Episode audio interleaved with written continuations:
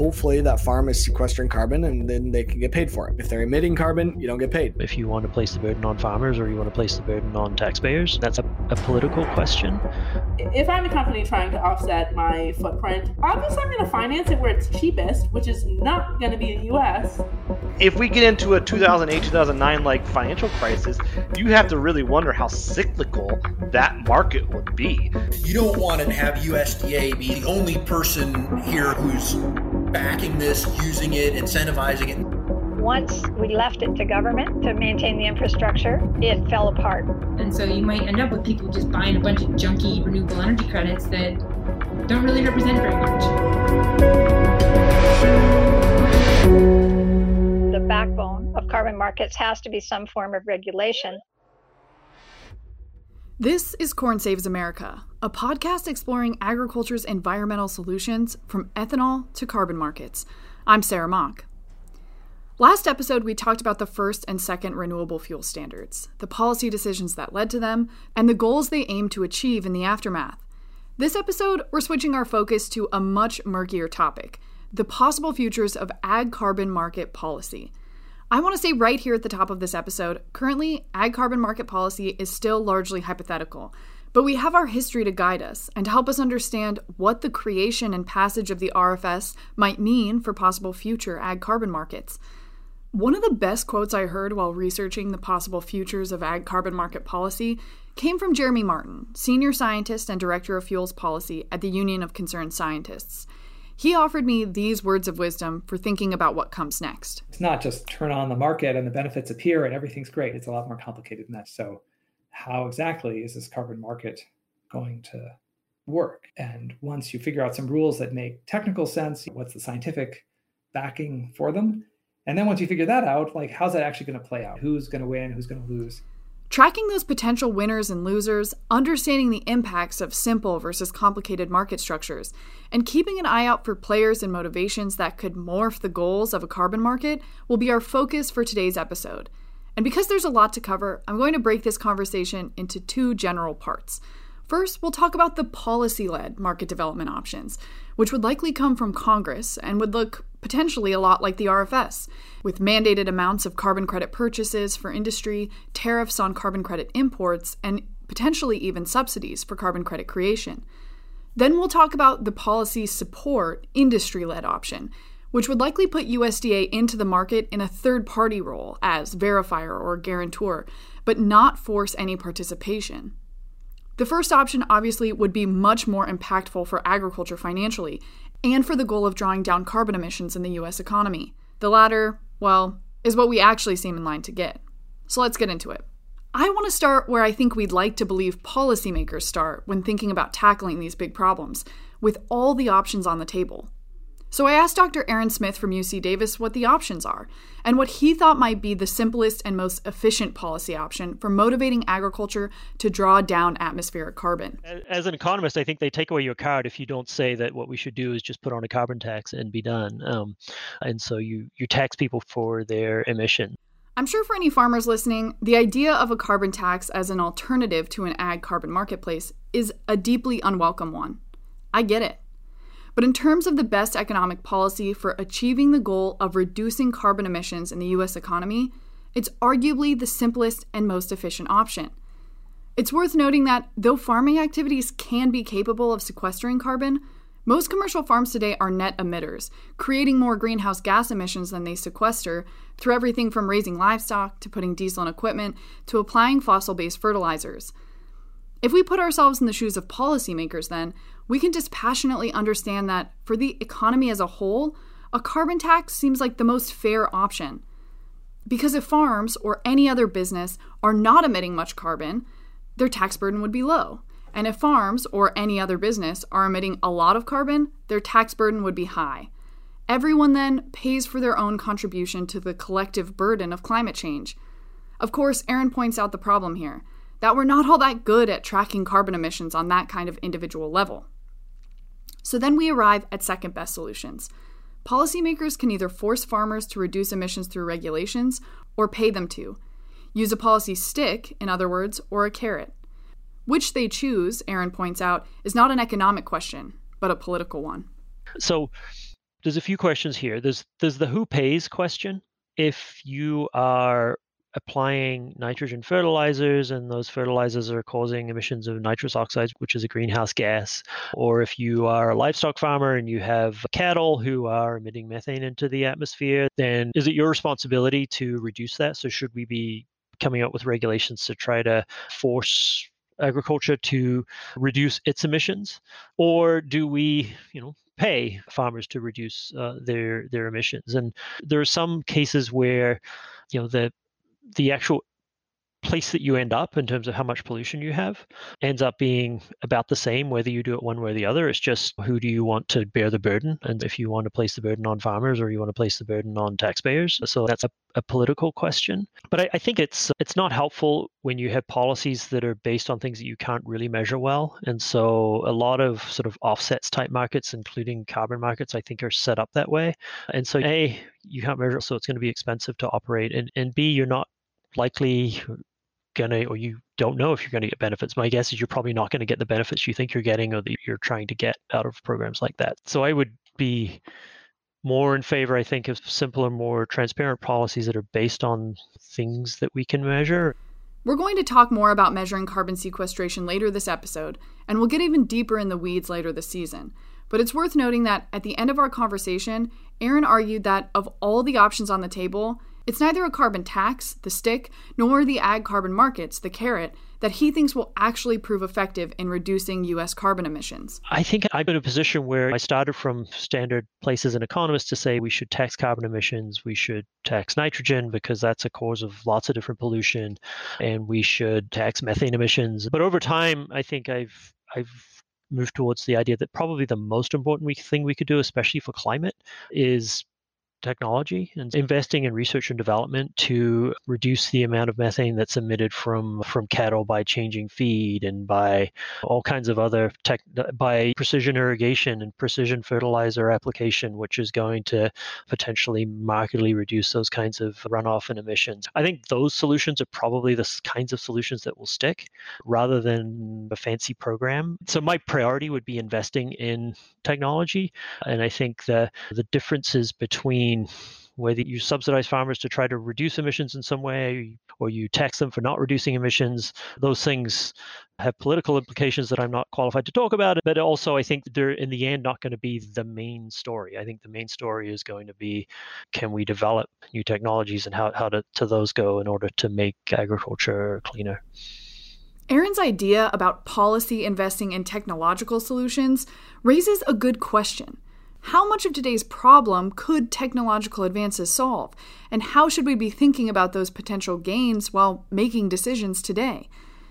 This idea that technology might be the secret to outwitting capital and environmental constraints, and that it maybe has the potential to solve all of our thorniest problems, is a mindset we've learned because, for better or worse, technology has helped us out of a lot of sticky spots before. Perhaps the most famous of these spots is something called the Malthusian trap. Proposed by Thomas Malthus in the late 18th century, the trap is essentially that because human population grows over time and the world is a finite place, that eventually human populations would reach a country's or the Earth's carrying capacity. We would, in other words, become overpopulated. He predicted that widespread famine would occur to bring human numbers back in line with the productive maximum of the world around them.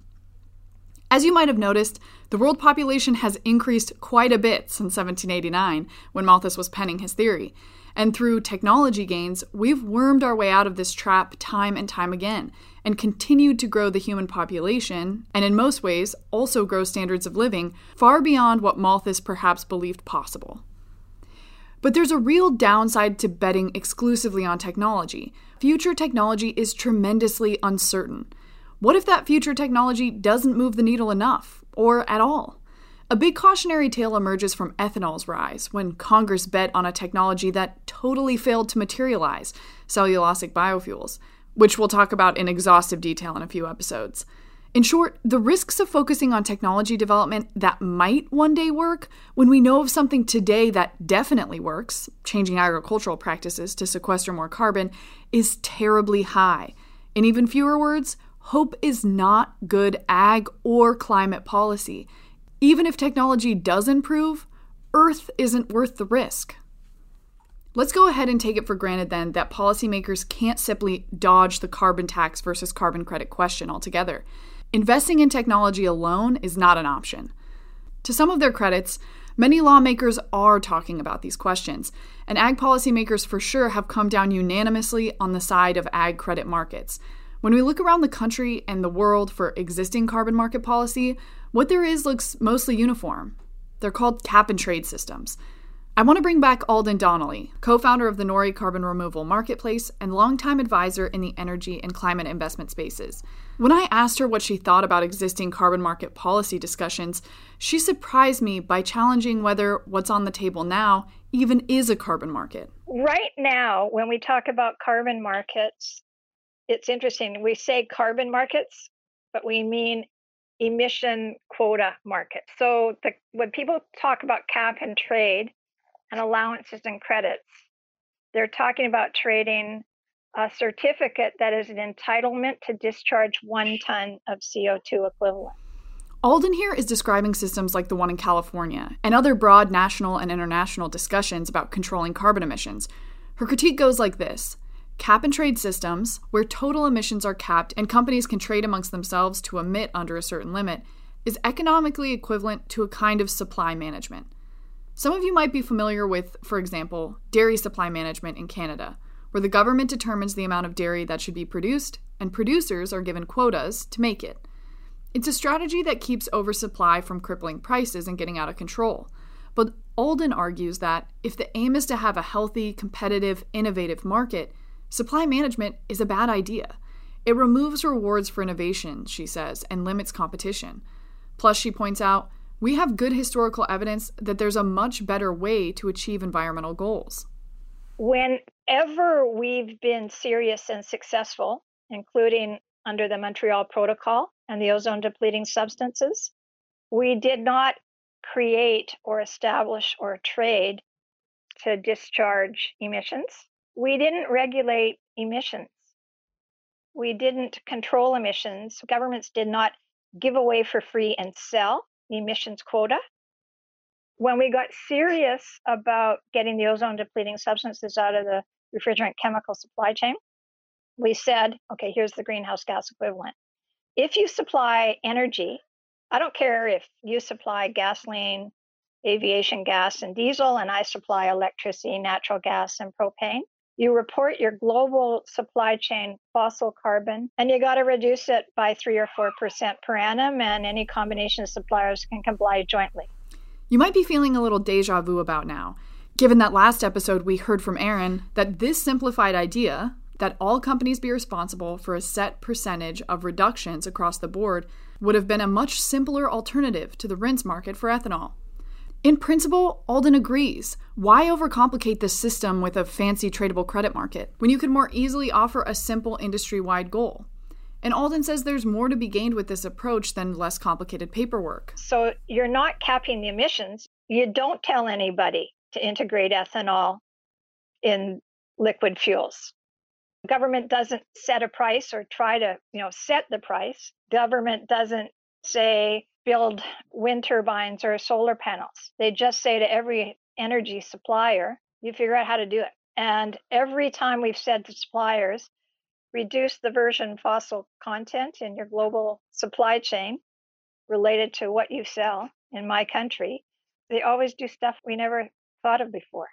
They always come up with, you know, all the private sector can do is compete on price and through innovation. If the government regulation says, I'm setting the price, I'm government, and I'm picking the solutions, I'm government, you've just completely disabled your market economy. What Alden points out here is a fascinating embodiment of the idea that simple rules lead to complex behavior. When policy simply instructs all companies to reduce a specific amount of greenhouse gas emissions by a set amount, those companies are free to find any possible way to meet the goal, and will likely find ones that policymakers could not anticipate. Opposite of simple rules are complicated rules, which often lead to simplistic behavior. This can be a good thing if the policy's aim is to cause a simple behavior, say blending ethanol. But if the goal is to empower companies to find unique and innovative solutions, simple behaviors can be a real problem.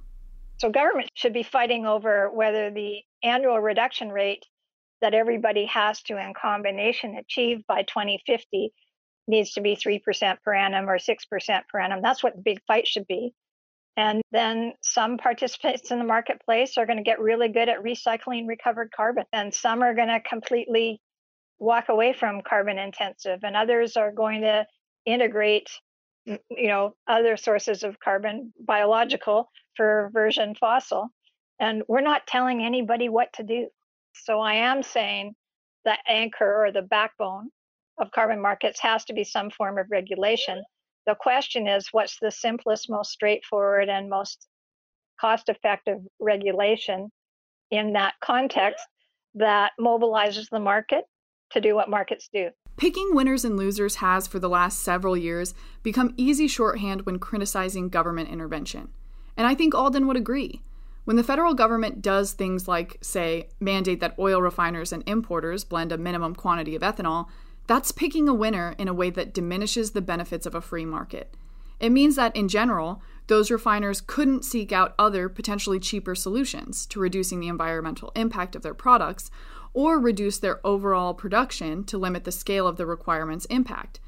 The mandate in a cap and trade emission system is not dissimilar from the mandate in the RFS, though instead of a cap and trade, the RFS is a floor and trade system. For carbon, since the market is overproducing it, the government sets a cap and allows companies to trade their quotas amongst themselves as long as altogether they stay under the limit. Just as for ethanol, since the market was underproducing it, the government set a minimum, a floor, and allows companies to trade their quotas amongst themselves as long as altogether they stay over the limit. Despite the RFS's benefits for farmers, Alden believes the cap and trade system for ag carbon would be a bad policy. A question for us to ask ourselves at this point is what would be the real goal of an ag carbon market policy? I would argue that the fundamental goal is to simply and efficiently draw down the amount of carbon emissions in the US. Alden argues that the best way to do this is to stop talking about an emissions quota market. We should be building a carbon market. And you can write that regulation in 12 pages. And I wouldn't incorporate more than three what I call alternative compliance options, which is um, if anybody can demonstrate they're drawing CO2 out of the atmosphere and storing the recovered carbon in natural solutions. They get to issue credits that are useful in that compliance market. So I wouldn't have 47 offset protocols. I'd have three crediting provisions in the deal. What's really strange is every time we've blogged a successful major pollution reduction story in our history, we did it that way. We said to suppliers, you take the pollution precursor out. Why aren't we even talking about that as an option? Alden's right. In the US, this kind of clean reduction mandate is not on the table for discussion. Instead, policy conversations continue to revolve around the three most treasured words in carbon markets voluntary, voluntary, and voluntary. We're going to come back to Alden a little later for her thoughts on how USDA can provide that backbone to ag carbon markets she mentioned, but we need to talk first about what having a voluntary ag carbon credit market actually means for farmers, and perhaps more importantly, for their carbon credit customers. Because this obsession with voluntary participation leaves some major holes. Here's Connie Bowen, an ag tech investor who's been researching these issues deeply for a while. The biggest challenge to me here, if I'm a company trying to offset my footprint by financing a project, obviously I'm going to finance it where it's cheapest, which is not going to be the US. It's going to be like preserving rainforests in Brazil kind of projects that are $3 a ton carbon versus 15 and versus 100 in I forget which Nordic country. So the fact that a ton of carbon costs so many different things in so many different places makes it really hard on the farmer end to plan for anything. Like you just have to assume that you can't actually sell that carbon credit. And I, I think that's going to be the case for at least the near future in absence of like super regulation. Alden also spotted this weakness in the current ag carbon world, but her worries lie more in what might happen if US regulators actually do decide to implement import tariffs for carbon credits. If we are going to trade emissions quota we cannot make that market work unless we add import tariffs into the story, starting a whole new international trade war. Whenever we've said to suppliers the equivalent of report your global fossil carbon supply chain content and reduce it, every supplier is subject to the same regulation regardless whether they're located in the United States or outside the United States, with no tariffs required, no trade war. Why are we picking marching towards a trade war? We don't have to. I talked to Brent and David about some other ideas of how, in the absence of regulation mandating participation in ag carbon markets, there might be a lot less opportunity and a lot more uncertainty than the current hype around ag carbon markets might lead us to believe. So remember, one of the big controversies in the renewable fuel standard is whether we could import ethanol and it would count toward the renewable fuels, right? So you put the tariff on it. So if the government implements the carbon policy, then they could kind of say, well, it has to come from the United States. We're not going to allow offsets created in South America or Africa to count toward it. That would be much more positive for something like farmland and agriculture prices and demand and all that other stuff than if it were like an industry led initiative and they're just going to go buy the offsets wherever they can find them the cheapest because they don't necessarily have to buy them from the United States. So it's not like you can't import the credits from somewhere else. And if you do that, I think the upside is much less. So you know it will matter on what the policy actually looks like. Or their board could just decide we're not doing it this year. I mean yeah. they cut they cut executive compensation. They'll lay people off. They'll shut down factories. If we get into a 2008 2009 like financial crisis you have to really wonder how cyclical that market would be. When it comes to questions like this one we just don't know what the future might look like but it's not hard to imagine that if ag carbon markets remain voluntary, as they seem likely to, based on the current political climate on Capitol Hill, at the White House, and even at USDA, it's not hard to imagine a situation where, either because ag carbon credits are too expensive or because money is simply tight in the economy, that demand for voluntary carbon offsets might dry up to essentially zero. A market that could, due to internal or external forces, fold up into nothing at any time is not the kind of market that tends to attract durable long term investment, especially when what it takes to participate, like 10 to 100 year long commitments from farmers, seems likely to outlast buyers' actual interest in owning the credit. Nevertheless, all of these policy led options for reducing emissions, from a carbon tax to mandatory carbon credit markets to cap and trade emissions quota systems to environmental regulations and even carbon credit import tariffs, they're all on the table for policymakers to choose from. But what are they actually working on?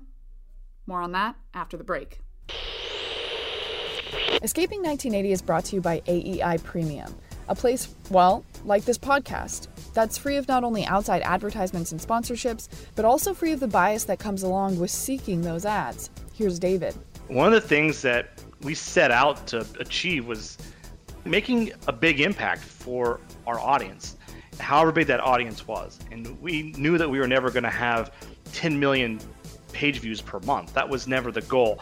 So when we were thinking about how do we build a business around this, if you're seeking the sponsorships or the advertisements in this content space, you build a model that's focused on how do we get more views. And so we realized early on that there's a difference there. So it's a paid for subscription. And you know, we started building we started with the blog AEI, which was the free weekly blog, and then the Ag Forecast Network. And then what we realized is we need to provide even more content to help those following the Ag Forecast Network questions. So the AEI premium content not only helps you in what you're reading, but it also helps you think about the uncertainties and helps tighten in your expectations and helps you again sort through all the noise and find the relevant signals.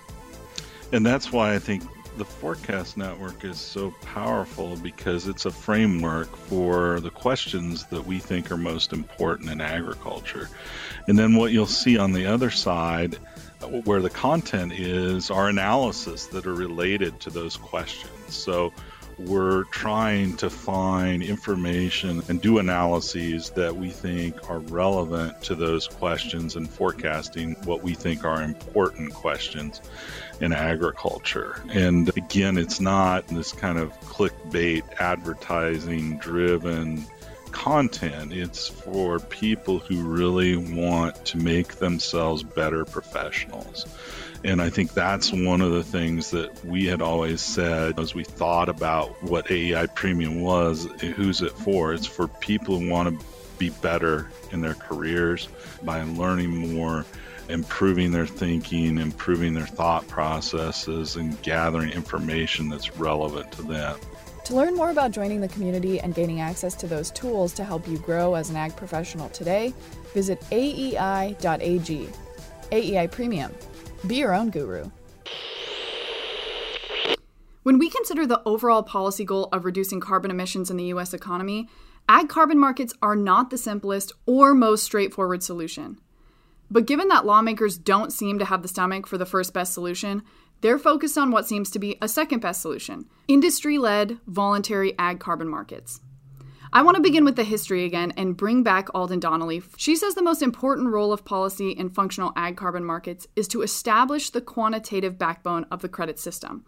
Because, in short, it's really hard to measure how much carbon is being sequestered in any given soil, in a given region, at a given time, especially given an incredibly broad range of variables.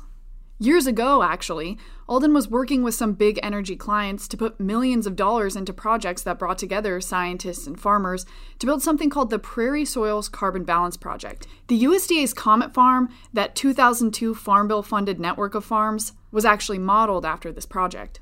There's a good news, bad news story there. When everyone did a bunch of work and said, how do we actually build an efficient, vibrant carbon market that serves the farmers well? all of the experts agreed, and I think they got this right. They said, so we have all of these ideas about changes in practices that we think will be very effective. We have a pretty good idea of what the maximum potential or the saturation rate for building carbon stocks back up into soils might be. But we don't have a good idea of, yet how to trace and measure it. And it's still true you'll never be able to build a market that works around the idea of soil sampling and testing in every field and striving for super accuracy in year to year short term carbon stock estimates. If you look at existing protocols and ideas about what we have to do, that all prescribe soil sampling and testing in every field once every five years at least the soil sampling and testing that will be done in those fields will still be only producing soil organic carbon stock estimates that have uncertainties of at least plus or minus 20%. And that prescription that we do soil sampling and testing in every field will eat up the first $15 per ton of every credit that is sold in the marketplace. So it's not very much money left over getting to the food and fiber producer. Alden says these test sites have largely not been maintained, and USDA has failed to continue to invest in providing this backbone for carbon markets. But that could change. But in the meantime, this means that in general, companies building marketplaces are turning to more costly methods of verification. From Alden's perspective, there's a simple solution to this conundrum. Rather than test every field of every farm that wants to participate, she says, the USDA should reestablish this reference network of test farms. These thousands of farms would have various soil types, crops, rotations, geographies, and climates. And from it, farmers and industry could draw certain baseline information. For example, that a farm in a certain region with, say, X practice and Y soil types would sequester X tons of carbon. This, Alden argues, is far preferable to making the wild assumption that, say, cover cropping everywhere is always worth a certain amount of carbon which would assume that all cover crops on all soils and all climates must sequester similar amounts of carbon. The USDA would determine and track these specific figures through rigorous and regular soil testing. It's going to be more cost effective and more reliable to use the results we can extrapolate from the reference network of test sites to create estimates of what's happening in everybody else's fields and then just doing some random survey, soil sampling and testing in the rest of the fields. So we felt back then that the backbone of a robust and efficient carbon market for farmers requires the establishment and maintenance of this network of reference sites. In the 2002 Farm Bill, the um, USDA and NRCS had done some analysis and they said for us to build that efficient market, we need to set up in the United States and maintain uh, 3,500 reference sites where we're doing really robust soil sampling, plant nutrient testing, everything to get the data we need to build a process model that's reliable enough to support a market. If you think about it, an analogy, weather, we have a robust 30 year old weather derivatives marketplace that relies on data from a whole bunch of points, not every point. So it was saying same thing. And the, the proposal to build the US Comet Farm model based on 3,500 reference sites was approved and fully funded in the 2002 Farm Bill. And then by 2009, when the financial crisis hit, that budget got cut. And so the expansion of the reference network that's informing the modeling was cut off when they were out to 1,200 sites, and they've got less than 1,200 act- active sites now.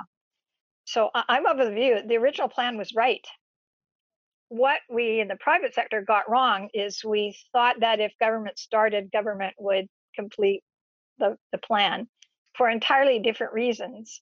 Once we left it to government to maintain the infrastructure, it fell apart. You might be able to hear a little squeaking sound from time to time in this audio. Yeah, it's a parrot. A little gray fluffy guy that walks in and out of the Zoom frame while we talk. Alden is totally unfazed by his presence. Anyway, despite the USDA's lackluster history of maintaining this reference network, Alden still believes this program could be recovered, and that there's a very meaningful role for USDA to play here. The same scientists who said in the US that needed to be 3,500 sites in 2002 are saying today for that statistical representation, largely because the US ag market is much more diversified right now you probably need it to be more like 5,000 to 7,000 reference sites. But let's put that in context. You can build out that reference network and set aside the, the funding to do intensive, robust testing in that reference network every three years. And to, if you set aside the public funds required to set it up and get through three test rotations, you're not talking $10 billion you're not talking anywhere nearly as much money as everybody's trying to figure out how to spend. If we build a reference network of 6,000 sites, as soon as we've got 20 million tons a year of farmer credits trading in a carbon market, which is 5% of their potential credit um, sales. And we say to the private sector to maintain the network, you have to charge an infrastructure fee on your carbon credit sales going into the, the reference network infrastructure maintenance fund. That fee at a market turnover of 20 million credits a year needs to be 81 cents a credit. So we are right now charging down a path that is going to be giving us not highly accurate estimates. That's going to cost $15 a credit to create a market that'll fall apart as soon as the government money dries up, which we know it will because it always has in the past, when we could be charging down a path that is entirely consistent with the plan that Congress approved in 2002, that the private sector would reasonably take over where the infrastructure maintenance class costs are less than a buck a ton. Why are we choosing path A over path B? Though we don't have a good answer to that question yet, let's take a closer look at what is happening in ag carbon market policy. The only piece of federal policy that currently exists related to ag carbon markets is the Growing Climate Solutions Act, which has passed the Senate but is still languishing in the House as of November of 2021. This bill, among other things, directs that USDA should create standards for voluntary carbon markets that would ensure, quote, consistency, reliability, effectiveness, efficiency, and transparency. According to the bill, those standards would apply to everything from sampling methodologies to verification systems. In short, it introduces the U.S. Department of Agriculture not as a builder of a reference network, as Alden recommends, but simply as a standard setter, a sort of objective third party among the private ag carbon markets, meant to uphold consistency in the way ag carbon credits are created, marketed, and sold. I want to bring in Seth Meyer, chief economist at the USDA, for his perspective on this regulatory support focus from Congress. You've got folks with markets right now. You've got carbon markets right now. I think from USDA's perspective, my sense of the policy objectives at USDA is you want to enhance that private market for carbon. You don't want to become the market for carbon, right? You don't want to have USDA be the only person here who's backing this, using it, incentivizing it. No, my sense from the administration is more how do we enhance this market? What information can we provide? What you know, incentives, practices, technology transfers can we provide? If done right, USDA's participation here enhances the stability of the market.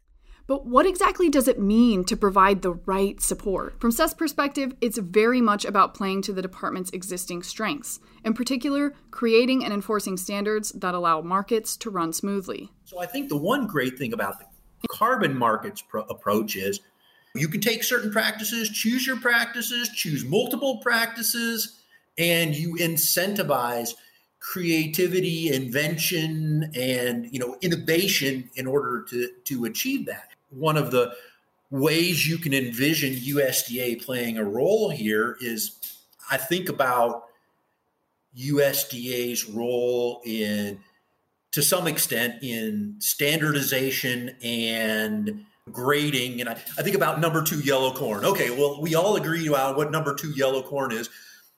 Let's try and agree if we can think about what carbon markets look like. I'm making this incredibly simple. There's a big challenge there in terms of what those credits are. I'm not making light of that. It's absolutely important, but you know, USDA is good at hey, here's a standard. Here's, you know, number 2 yellow corn.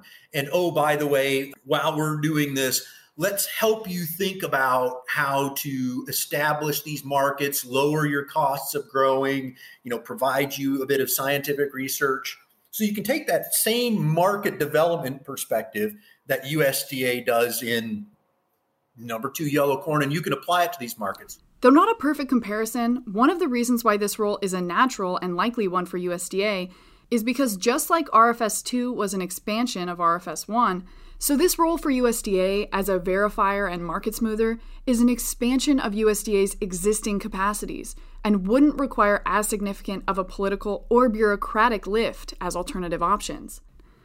Seth is not without his concerns, of course. To Jeremy Martin's quote from the top of the show, it's not as easy as turning on the market and the benefits simply appearing. There's unintended and hard to predict consequences of policy, as we've learned from ethanol. But policymakers have to do their best to intend and predict, and ensure policy doesn't lead to decisions that undermine the goals they set out to achieve. Seth predicts land use change might be a part of this story for ag carbon markets.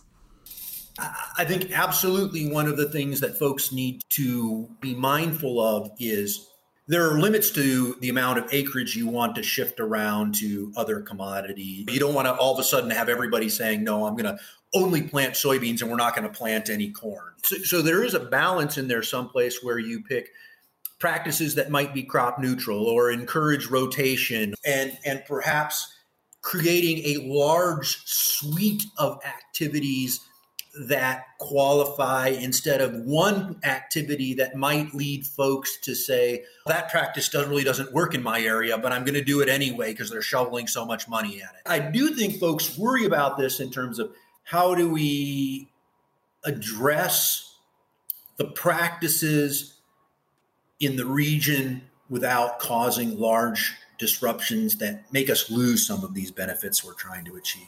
You're trying to add this policy element and you're trying to feel around okay, what practices do I offer and at what level do I might I incentivize these practices and not cause distortions and and then on top of that this administration has its equity pillar we talk about issues of scale or crop mixes, how do you achieve a, a, of an environment where producers of all geographies and economic opportunities and, and relationships with the government, how do you get them to achieve the ability to participate in this as well too? You might have noticed that in this snippet, Seth is very much focused on practices, as opposed to Alden's focus on field testing, reference sites, and verification. Seth is alluding to the fact that in many of the current ag carbon markets, soil carbon itself is not being reliably or regularly tested, but instead farming practices like conservation tillage and cover cropping are used as proxies. The assumption being that if you were not using cover crops before and you are now, some extra amount of carbon must have been sequestered in the transition, so a carbon credit can be created and sold. From Seth's perspective, USDA's support role would complement this work. This is the moment when we need to make a clear distinction between the implicit and the explicit goal, in general, of existing ag carbon markets.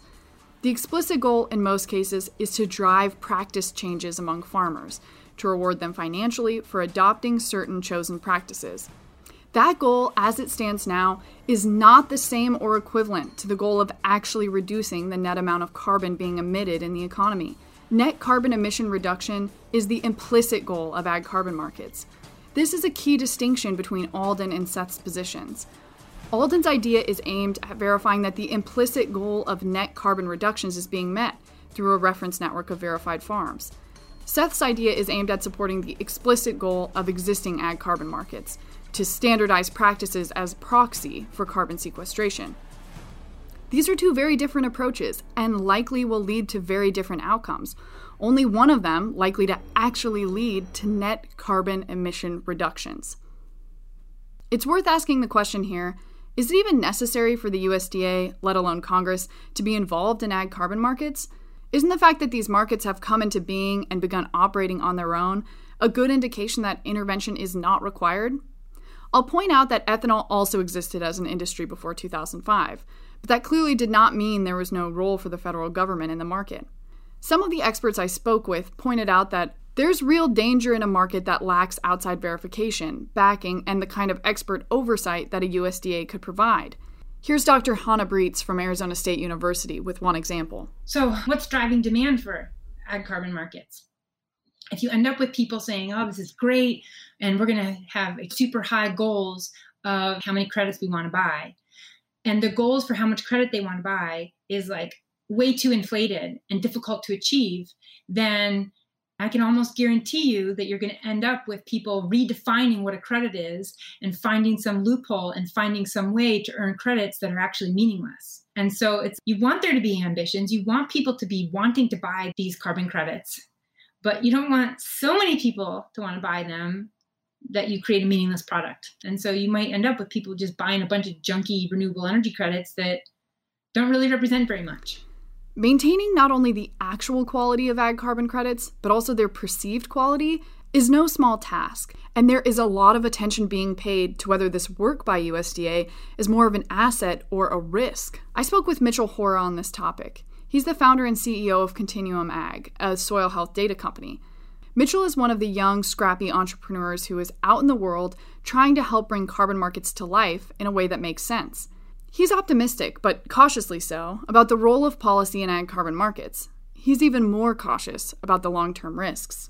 The biggest thing over the next five years is going to be what's going to happen from a federal policy standpoint, which is either going to enable these free market systems to really thrive and really succeed and, and can be great, or federal policy can screw it all up and it all just goes away and and it is unenabling for at least for soil to be part of the solution and for row crop farmers to be part of the solution. However, there's so much money going into it and so much push behind this that I think that there's going to be something there, at least in the next five years. But my concern then for longer term is if we're not going to focus on the real carbon drawdown and the real footprint, and we're only going to look at checking the box for change of practices, then when we go in five and 10 and 20 years to measure are we actually getting the carbon sequestered that we claim to be?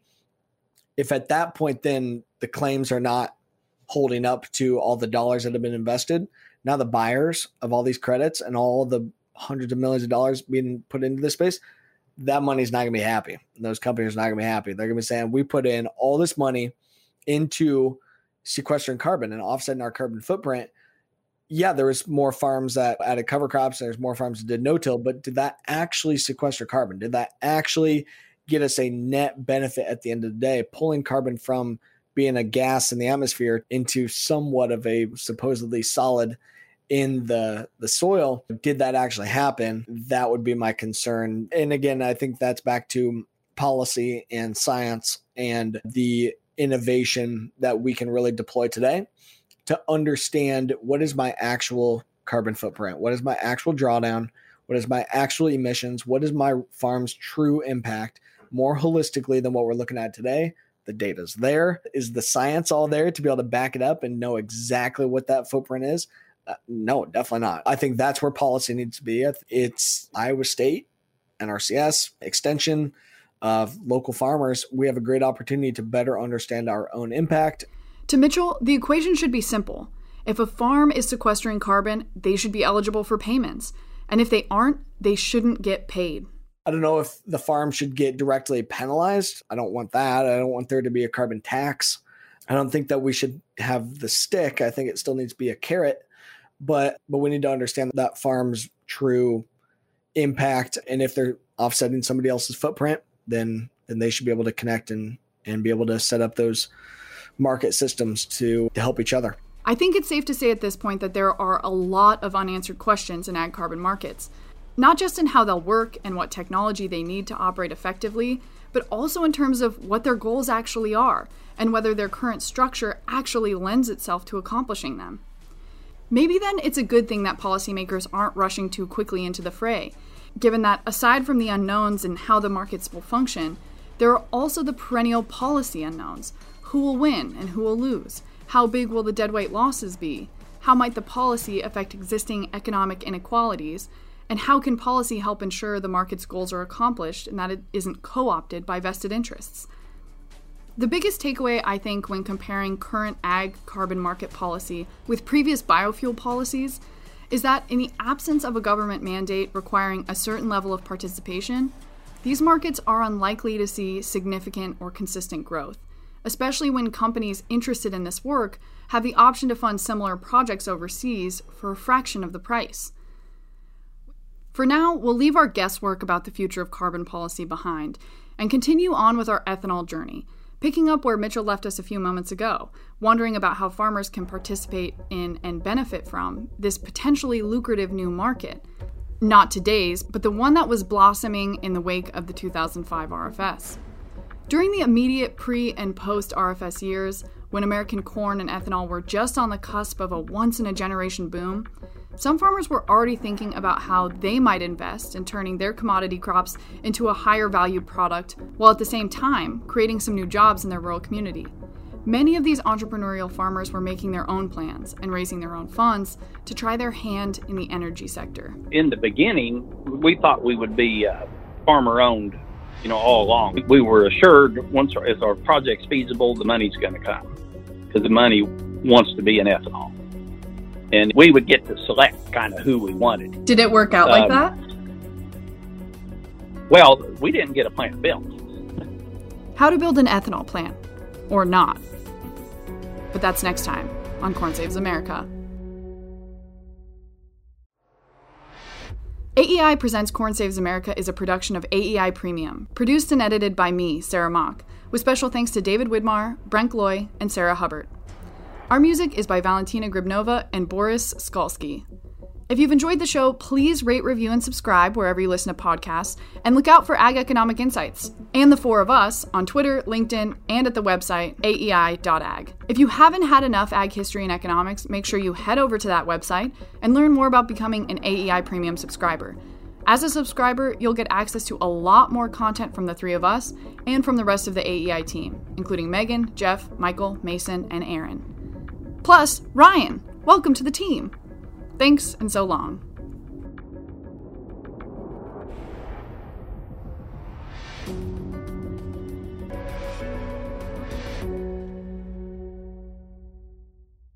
This is really hard because, in my experience, everybody involved in this file that I ever have dealt with in government in the lobby circuit on the farms are honest people of high integrity. If this was, if there was a corruption story here, there'd be one thing. It's way harder to deal with because I think we're all making the wrong decisions for the right reasons, and everybody's well intended. That's way harder to deal with than than a story that has its root elsewhere.